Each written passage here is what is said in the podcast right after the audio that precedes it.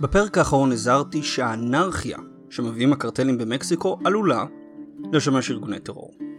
בפרק היום, פרק הסיום, אנו פוגשים אויב ותיק.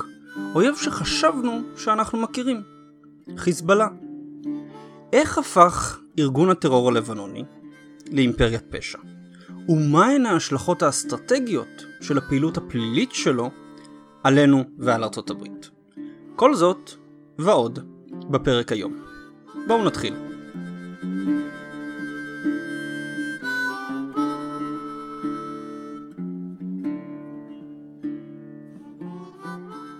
בסוף 2017 אתר החדשות פוליטיקו פרסם תחקיר מעמיק שהסעיר את ארצות הברית. התחקיר תיאר כיצד ממשל אובמה חנק יוזמה של המנהל לעקיפת סמים, ה-DEA, נגד חיזבאללה. היוזמה, שנקראה פרויקט קסנדרה, חקרה את הקשרים של חיזבאללה עם ארגוני פשע בדרום ומרכז אמריקה, באפריקה ובאירופה. היא חשפה את השינוי שחיזבאללה עבר, מארגון טרור לבנוני לארגון פשע בינלאומי, העוסק במכירת סמים, הברחת נשק והלבנת הון בארבע יבשות. ממשל אובמה חנק את היוזמה בשביל לא להרגיז את האיראנים, ובשביל לא לפגוע בסיכויים להשגת הסכם גרעין איתם. בחודש וחצי האחרון למדתי את ממצאי קסנדרה והעמקתי מעבר להם. גיליתי שכל מה שחשבתי על חיזבאללה, על איראן, על רשתות הטרור שלהן, לא גירד את פני השטח. לאחר לימוד מעמיק של הממצאים אי אפשר אלא להגיע למסקנה שחיזבאללה הוא ארגון חדש. אולי לצערנו ארגון העתיד. היבריד המורכב מארגון טרור, תנועה פוליטית, רשת רווחה, ארגון פשע וגוף פיננסי. והוא עשה זאת תוך עזרה לארגוני פשע אחרים, כמו הקרטלים של מרכז אמריקה, וכנופיות מבריחים, מבריחים במערב אפריקה.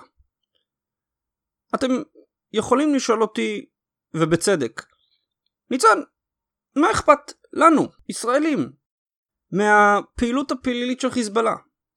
לא מספיקים הטילים שהוא מאחסן נגדנו שנתעסק גם בהלבנות הכספים שלו? ובאמת הנושא לא היה מעניין, אילולא שהצד הפלילי של חיזבאללה נותן לו עומק אסטרטגי נגדנו. איך? דמיינו שבעתיד הלא רחוק, משטר האייתולות יפשוט את הרגל בגלל סנקציות כלכליות אינשא אללה במהרה בימינו. בעקבות התייבשות התקציב של איראן, המיליציות השיעיות בעיראק וסוריה ינבלו. החות'ים בתימן יאבדו תמיכה חשובה, וחמאס יאבד את אחד מגופי המימון הגדולים שלו. יהיה רק ארגון איראני אחד שימשיך להתקיים. חיזבאללה. למה? הערכה בקרב גופי מודיעין היא שחיזבאללה זקוק לפעילותו השוטפת לכבערך 500 מיליון דולר בשנה. רובו של הסכום כיום מגיע לחיזבאללה מאיראן, שבשנים האחרונות אף הגדילה את תמיכתה הפיננסית בחיזבאללה לסביבות ה-800 מיליון דולר בשנה. אולם, אם מחר בבוקר הכסף מאיראן לא יגיע, חיזבאללה יוכל להסתדר. הוא יוכל להסתדר מפני שהוא מרוויח כל שנה כ-300 מיליון דולר מפעילות פלילית וגיוס תרומות. כמעט הסכום הדרוש לו לפעילות שוטפת. לכן הכרת הרשת הפלילית שלו היא לא סתם מעניינת, אלא היא חושפת בפנינו את העומק האסטרטגי שלו. עומק אסטרטגי שיאפשר לו לשרוד את נפילת האייתולות בטהרן, אולי אפילו מלחמה איתנו. הגיע הזמן להכיר את הצד השני של חיזבאללה. הגיע הזמן להכיר את חיזבאללה בעם.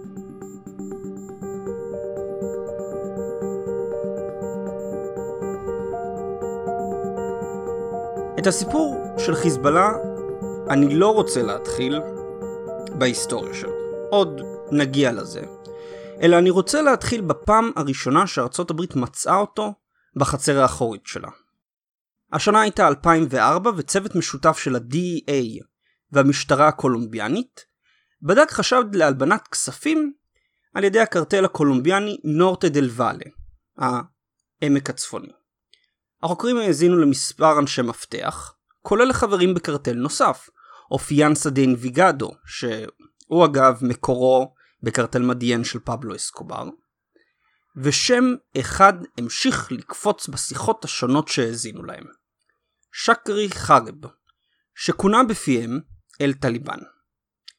חרב לא היה אפגני, וגם לא היה קשור לטליבן. הוא התגלה כמנהל של מנגנון הברחת סמים והלבנת כספים, שלא רק הנורטה דל ואלה השתמשו בו, אלא גם ה-FARC, הגרילה המרקסיסטית של קולומביה. בשנת 2006 החקירה של המנגנון של חרב הפכה למבצע רשמי, מבצע טייטן, במסגרתו הותקנו מעל 370 מתקני ציטוט והוקלטו כ-700 אלף שיחות. מבצע טייטן חשף רשת בינלאומית להברחת סמים והלבנת הרווחים מהם. קוקאין הוברח על ידי הרשת של חרב מקולומביה, דרך ונצואלה לארצות הברית, אירופה והמזרח התיכון. לאחר שהקוקאין נמכר, חרב לקח את הרווחים והשתמש בהם בשביל לקנות מוצרים במזרח אסיה. את המוצרים אז חרב מכר בדרום אמריקה, ואת הכסף שהרוויח מהם, שהיה עכשיו כסף מולבן, כן, כסף נקי, הוא היה מפקיד דרך גופים פיננסיים לבנונים, ומעביר לידי הלקוחות שלו. איך חיזבאללה קשור לכל הסיפור? חרב השתמש בקשרים שלו עם חיזבאללה בשביל להבריח את הסמים למזרח התיכון ואירופה ולהלבין את הכספים. בתמורה לעזרה של חיזבאללה, 12% מהרווחים של חרב הועברו לארגון. ב-2007 ה-DA הצליח להכניס סוכן לארגון של חרב, במטרה לחשוף את כל מבנה הארגון. אולם לפני שהספיק לעשות זאת, לחץ של ה-CAA לעצור את חרב, ה-CIA כבר נכנע, הפך להיות מעורב במבצע טייטן בגלל החשד למעורבות של חיזבאללה, והלחץ של ה-CAA לעצור את חרב גרם לחשיפת הסוכן ב-2008. בהיסטריה, ה-DEA והמשטרה הקולומביאנית ניסו להכין תיקים נגד כל המעורבים בחקירה לפני שיספיקו להיעלם. הם הצליחו להביא למעצרם של 130 איש, ביניהם גם חרב. הרשת של חרב נסגרה, אך מבלי שמנגנון הכספים של חיזבאללה ייחשף במלואו. שקרי חרב היה קולומביאני ממוצא לבנוני, שהשתמש בקשרים שלו עם חיזבאללה ועם ארגוני פשע קולומביאנים בשביל להקים רשת הברחה. וחרב הוא לא המקרה היחידי, להפך, ככל שמעמקים ללמוד את הרשת של חיזבאללה, כך מגלים כמה ממנה מבוסס על הפזורה הלבנונית ועד כמה הפזורה הזו גדולה.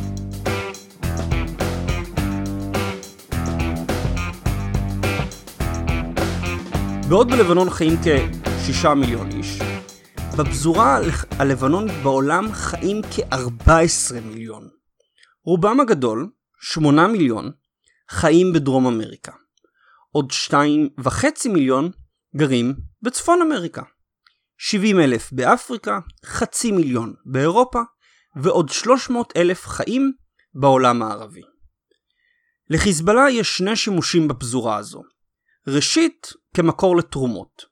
כ-20% מהתמ"ג הלבנוני מקורו בכספים ששולחים לבנונים מחו"ל חזרה למשפחותיהם בבית. חיזבאללה, שנתפס כארגון פוליטי וארגון רווחה לגיטימי, כן? חשוב לזכור את זה, בשבילנו ארגון טרור, אבל בשביל הרבה לבנונים הוא ארגון רווחה, הוא אחד היעדים אליהם תורמים לבנונים נדיבים מחו"ל. קשה לעמוד את הסכום שמצליח חיזבאללה לגייס בתרומות, אך סביר להניח שהוא נע בסביבות העשרות מיליונים של דולרים בשנה. מקרה שיכול להעיד על החשיבות של התרומות מהפזורה הלבנונית לחיזבאללה, הוא התרסקות טיסה UTA 141 מבנין לביירות. על סיפון הטיסה היו בכירים של חיזבאללה, שתכננו להבריח כמעט 2 מיליון דולר במזומן, סכום שגייסו מלבנונים עשירים במערב אפריקה. השימוש השני של חיזבאללה בפזורה הוא כתשתית לרשתות הפשע והטרור שלו. כקהילה גדולה של סוחרים, הפזורה הלבנונית עוסקת בסחר בכל דבר שתוכלו לחשוב עליו. מעופות קפואים עד יהלומי דמים בחמש יבשות. היא משתמשת בקשרים המשפחתיים שבין חברי הפזורה, ובבנקאות בלתי רשמית המכונה חוואלה, בשביל להעביר סחורות וכספים.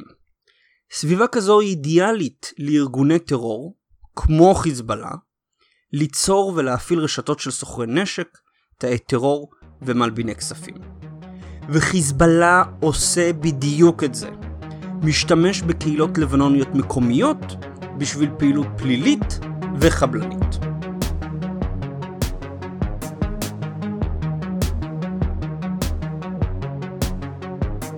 הקשר בין טרור וסמים אינו חדש. חיזבאללה לא היה הראשון, והוא לא היחיד שמתדלק את עצמו ברווחי סמים. הטליבן, עסק ועוסק עד היום בגידול ומכירת אופיום והרואין.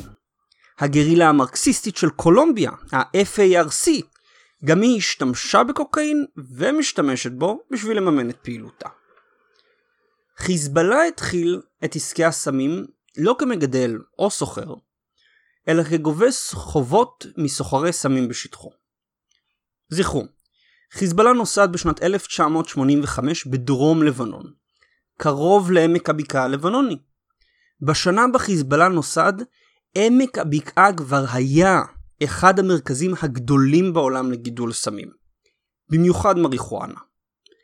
הסיבה לדומיננטיות של גידול סמים הייתה כניסת הכוחות הסורים ב-1976.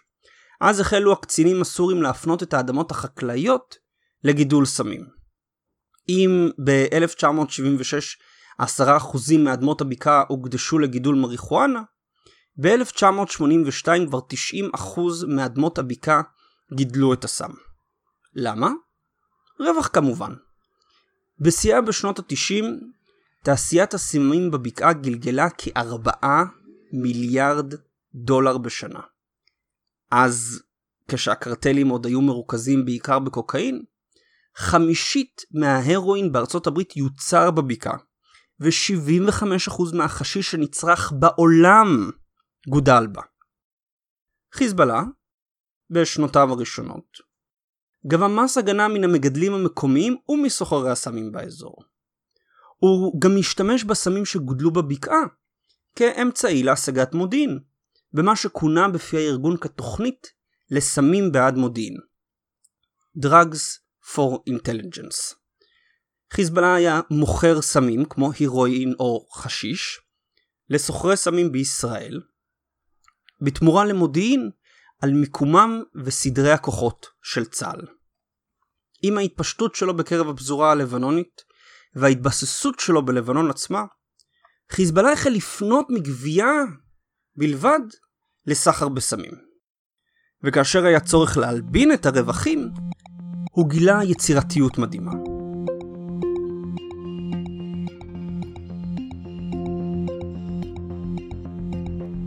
הרשת של חרב הייתה הפעם הראשונה שקשר משמעותי נמצא בין חיזבאללה והקרטלים של דרום אמריקה.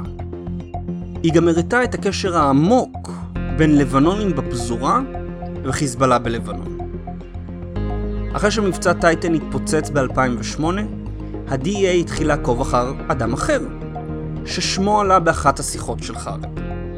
איימן ג'ומה. ג'ומה, עוד לבנוני תושב מדיין קולומביה, היה בעל קשרים לארגון חיזבאללה עוד מ-1997, ובמיוחד לאיש אחד, עבדאללה ספיידין, שליח חיזבאללה לאיראן. שלוש שנים לקח ל-DEA לאסוף ראיות נגד הרשת של ג'ומה. כשנחשפה בתביעה של הממשל הפדרלי נגדו ונגד הרשת שלו ב-2011, התגלה שג'ומה עמד ברשת הברחת הסמים והלבנת ההון הגדולה ביותר שנראתה עד אז על ידי רשויות החוק בארצות הברית. ובניגוד לחרב, הוא לא הסתפק רק בקרטלים בקולומביה. ז'ומה שיתף פעולה עם הלוסזטס, קרטל הסמים המקסיקני, בשביל להבריח כמעט 100 טון של קוקאין לתוך ארצות הברית. הוא גם שיתף פעולה עם קרטלים בקולומביה ובוונצואלה, בשביל להבריח כמות דומה של קוקאין, דרך מערב אפריקה למזרח התיכון ואירופה. כמו הרשת של חרב, הרשת של ג'ומה הלבינה את הרווחים ממכירות הקוקאין באמצעות מנגנון מתוחכם של קנייה ומכירה של מכוניות משומשות מארצות הברית. בשיאו, ג'ומה הלבין כ-200 מיליון דולר בחודש, כשאחוז לא ידוע מהכסף הועבר לידי חיזבאללה. איך הוא הלבין כל כך הרבה כסף? ומדוע הברית לקח שלוש שנים לקלוט בכלל שמישהו מלבין מאות מיליונים בשביל ברוני הסמים? טוב, אני יכול לתאר את הפרטים הטכניים, אבל בשביל באמת להעריך את התחכום של הרשת שניאל ג'ומה, אני רוצה לספר לכם סיפור.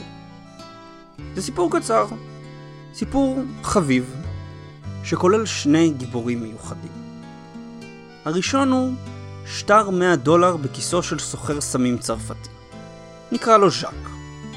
הגיבור השני הוא הפורד פוקוס של גברת רובינסון, תושבת ארצות הברית. השטר של ז'אק ידידנו התחיל את חייו אי שם במדפסות הלאומיות של ארצות הברית. והגיע, אחרי הרבה ידיים, לכיסו של ז'אק. ז'אק, סוחר סמים בינוני בצרפת, הולך להיפגש עם מבריח סמים בנמל מרסיי. ששש, שלא ישמעו אותנו השוטרים. הוא נפגש עם הסוחר, עם המבריח, הם מחלפים כמה מילים, וז'אק בודק את הסחורה, הקוקאין הכי טוב של קולומביה. כשהוא רואה שהיא טובה, השטר של ז'אק מוברח, מועבר לידי המבריח, ובתמורה ז'אק מקבל כמה עשרות קילוגרמים של קוקאין. המבריח כעת משלם לבוס שלו את הנתח שמגיע לו, ביחד עם השטר של ז'אק, שעכשיו נמצא אצל אותו בוס. הבוס משלם למבריח אחר, שמשלם למבריח אחר, וככה השטר שלנו מתגלגל ממרסיי למרוקו, וממרוקו לסהרה, ומגיע לבסוף למזוודה בלומה, עיר הבירה של טוגו שבאפריקה.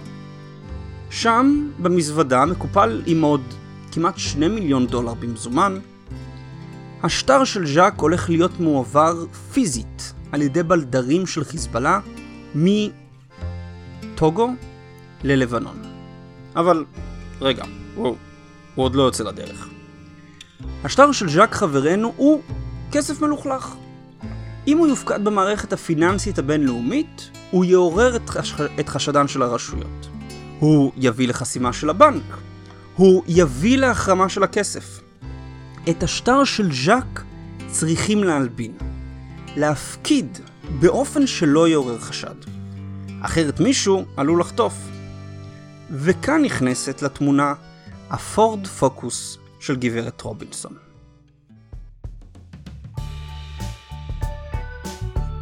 באותה שעה שבה השטר של ז'אק ממתין במזוודה בטוגו, גברת רובינסון נוסעת לסוכנות הרכב.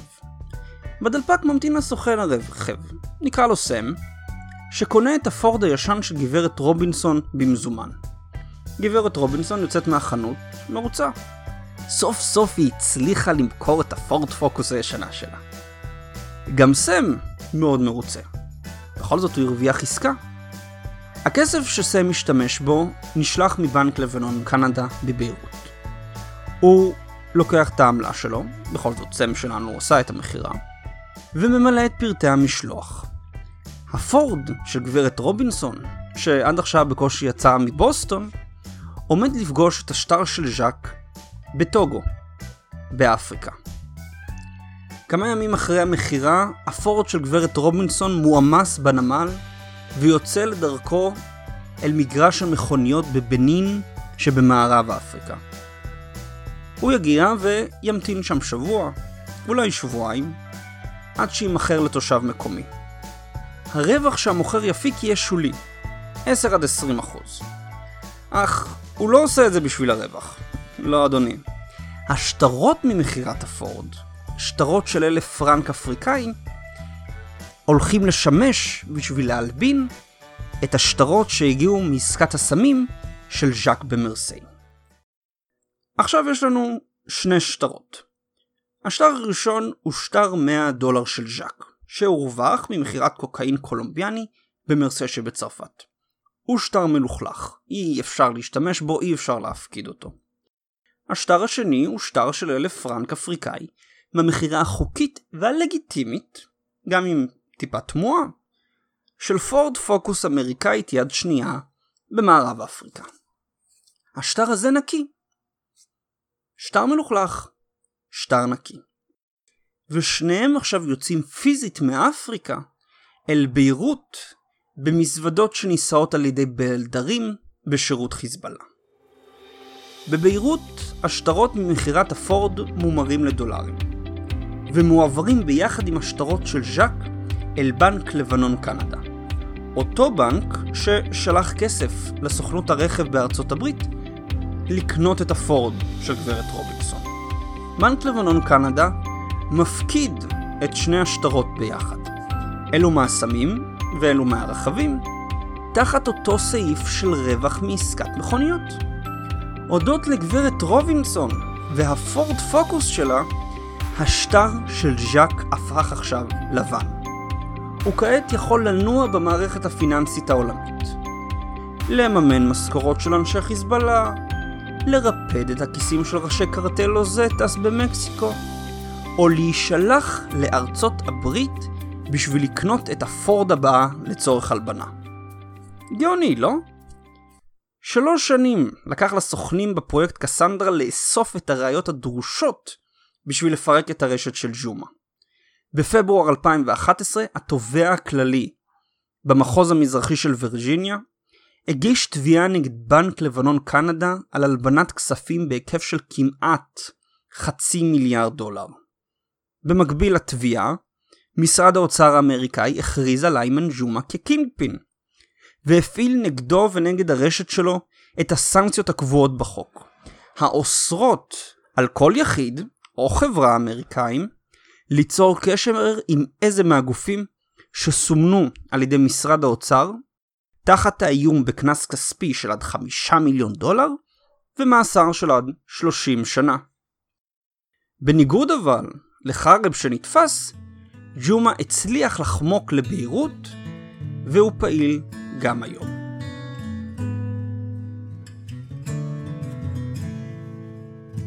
אם הפעילות של חיזבאללה הייתה נעצרת בארגוני פשע אחרים, הייתי אומר, ניחא. נכון, הוא הצליח להקים רשתות פשע מהשורה הראשונה, שהזרימו לו מיליונים ותמכו בארגוני פשע אחרים. אבל לפחות הוא לא הצליח במה שהקרטלים המקסיקנים שואפים להשיג כל כך הרבה זמן. שת"פ רשמי עם מדינה. רק שגם בזה הוא הצליח. כי בעוד הקרטלים של מקסיקו עדיין מנסים להשחית את המדינה המקסיקנית, מנסים להשתלט עליה, חיזבאללה הצליח להשתלט על מדינת האם שלו, לבנון, והודות לאיראן יש לו גם שת"פ ברמת המדינה, עם אחת המדינות הכי לא יציבות בדרום אמריקה, ונצואלה. מאז שלטו, שלטונו של אוגו צ'אבס בוונצואלה התהדקו הקשרים בין ונצואלה לאיראן, וחיזבאללה ניצל את היחסים המתהדקים בין המדינות בשביל לקדם את הפעילות הפלילית והפעילות הטרוריסטית שלו גם יחד. איך? ונצואלה שיתפה פעולה עם איראן וחיזבאללה בשלושה מאמצים חשובים. ראשית, היא עזרה לאיראן להתחמק מהסנקציות הכלכליות נגדה. ונצואלה מכרה נפט איראני בשביל איראן, ואפשרה לאיראן גישה למערכת הבנקאות העולמית דרך הבנקים שלה. שנית, ונצואלה עזרה לאיראן להמשיך ולפתח את תוכנית הטילים הבליסטיים שלה. צ'אבז אישר לחברה האיראנית פרצ'ין להקים מפעל לייצור דלק טילים בשטח ונצואלה לצורכי תוכנית הטילים הבליסטיים של איראן. ושלישית, ונצואלה אפשרה את התנועה החופשית של פעילי חיזבאללה וסוכנים איראנים, על ידי הפעלת טיסה דו-שבועית בין קרקס לדמשק וטהרן, ואפילו הנפקת דרכונים שלה לגורמי טרור. כל אחד מהמקרים האלו הוא לבדו מדהים בעזות המצח שלו. בטח כשחושבים על רמת המעורבות של הדרגים הבכירים בשתי המדינות בשביל שיצאו לפועל. לדוגמה, בשביל להפעיל את הטיסה בין קרקס לדמשק וטהרן. טיסה שזכתה לשם ההומוריסטי אירו טרור, אה, טרור באוויר, היה צורך באישור של לפחות בכיר בדרג הקרוב לנשיא ונצואלה, אם לא הנשיא עצמו. הטיסה, שסומנה כטיסה VO3006, לא הופיעה בשום רישום של חברת התעופה הלאומית של ונצואלה. לפי מודיעין שאסף ה-DEA, הטיסה הדו-שבועית הייתה יוצאת מוונצואלה לאיראן, עם סמים וכסף ללבנון, ועם פריטים בעלי שימוש כפול, דוגמת משקפי ראיית לילה, סמני לייזר ורכיבים, שאיראן הייתה צריכה לתוכניות הגרעין והטילים שלה. בטיסה חזור מאיראן לוונצואלה, המטוס היה מגיע עם פעילי חיזבאללה וסוכנים איראנים, שעם נחיתתם התפזרו בדרום אמריקה הודות לדרכונים שקיבלו בשגרירות של ונצואלה בדמשק, או בשגרירות של ונצואלה בבגדד. כן, בשגרירות. נשמע הזוי? אין לכם אפילו מושג כמה. ב-2017 משרד האוצר האמריקאי סימן את סגן הנשיא של ונצואלה. סגן הנשיא. טארק זיידן אל-עיסאמי מעדה, אני מופתע שהצלחתי לגגות את זה, וכן, הוא לבנוני, כקינגפין. בדומה לידידנו, איימן ג'ומה. הוא הואשם, טארק, שפיקח על ההברחה של קוקאין דרך ונצואלה, כולל דרך בסיס אווירי של צבא ונצואלה, ונמלי המדינה, ושהוא בעל קשרים עם לוס זטס, הקרטל המקסיקני.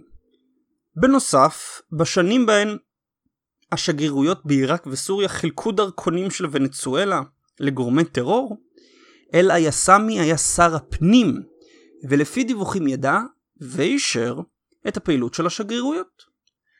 המשמעות של הנפקת הדרכונים והטיסות היא שעשרות אם לא מאות של סוכנים איראן ופעילי חיזבאללה נמצאים היום בדרום אמריקה בזהויות מזויפות. אלה נוספים לנוכחות המשמעותית שיש גם ככה לחיזבאללה בדרום אמריקה.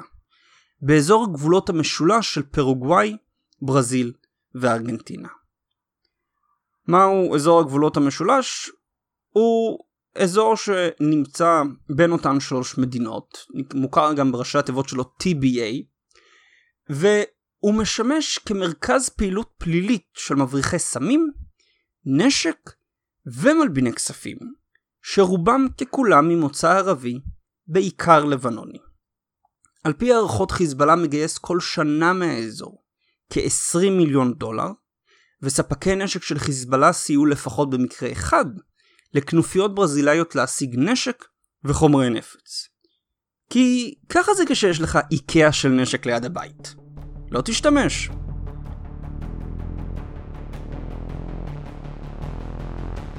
קולומביה, ונצואלה, ארצות הברית, מקסיקו, מערב אפריקה, לבנון, סוריה, איראן, אירופה. שימו את האצבע שלכם על הגלובוס וחיזבאללה כנראה עושה עסקים עם מישהו באזור. הוא מלבין כספים לקרטלים המקסיקנים באמצעות חברות קש בהונג קונג, ומוכר קוקאין באירופה שהוברח דרך הסהרה ומערב אפריקה.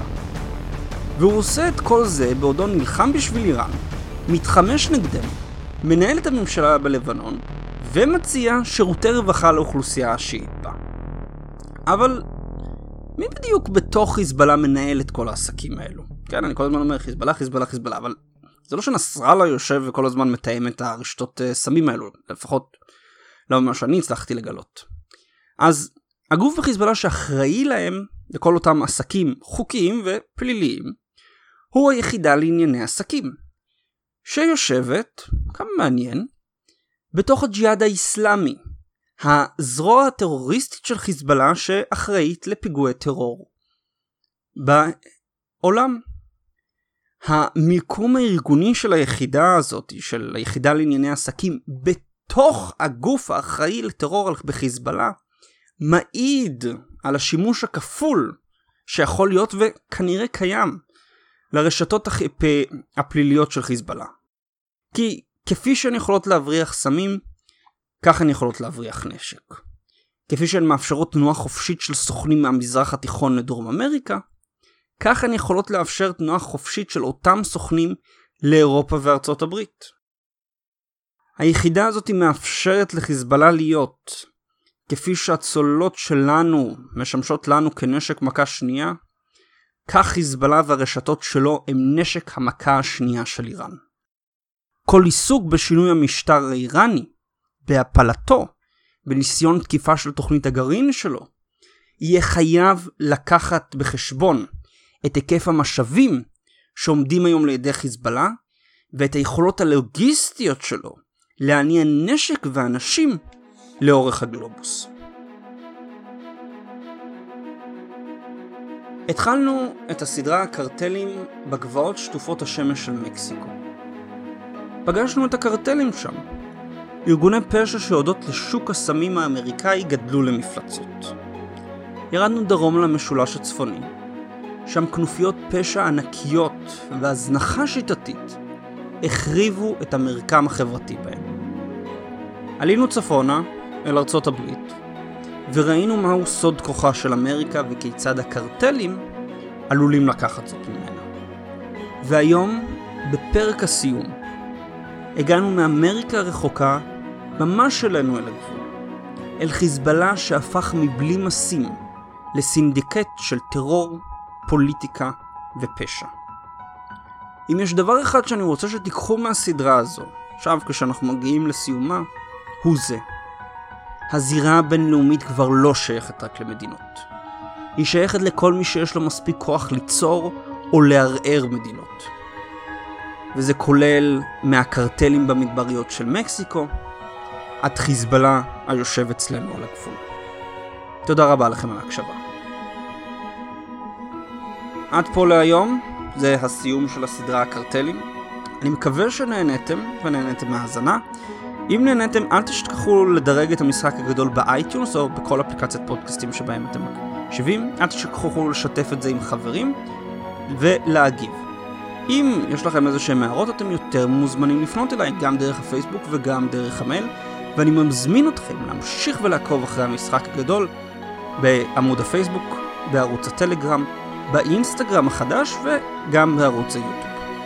כאן המפיק של המשחק הגדול, ניצן דוד פוקס, ואני להודות לכם שוב על ההקשבה.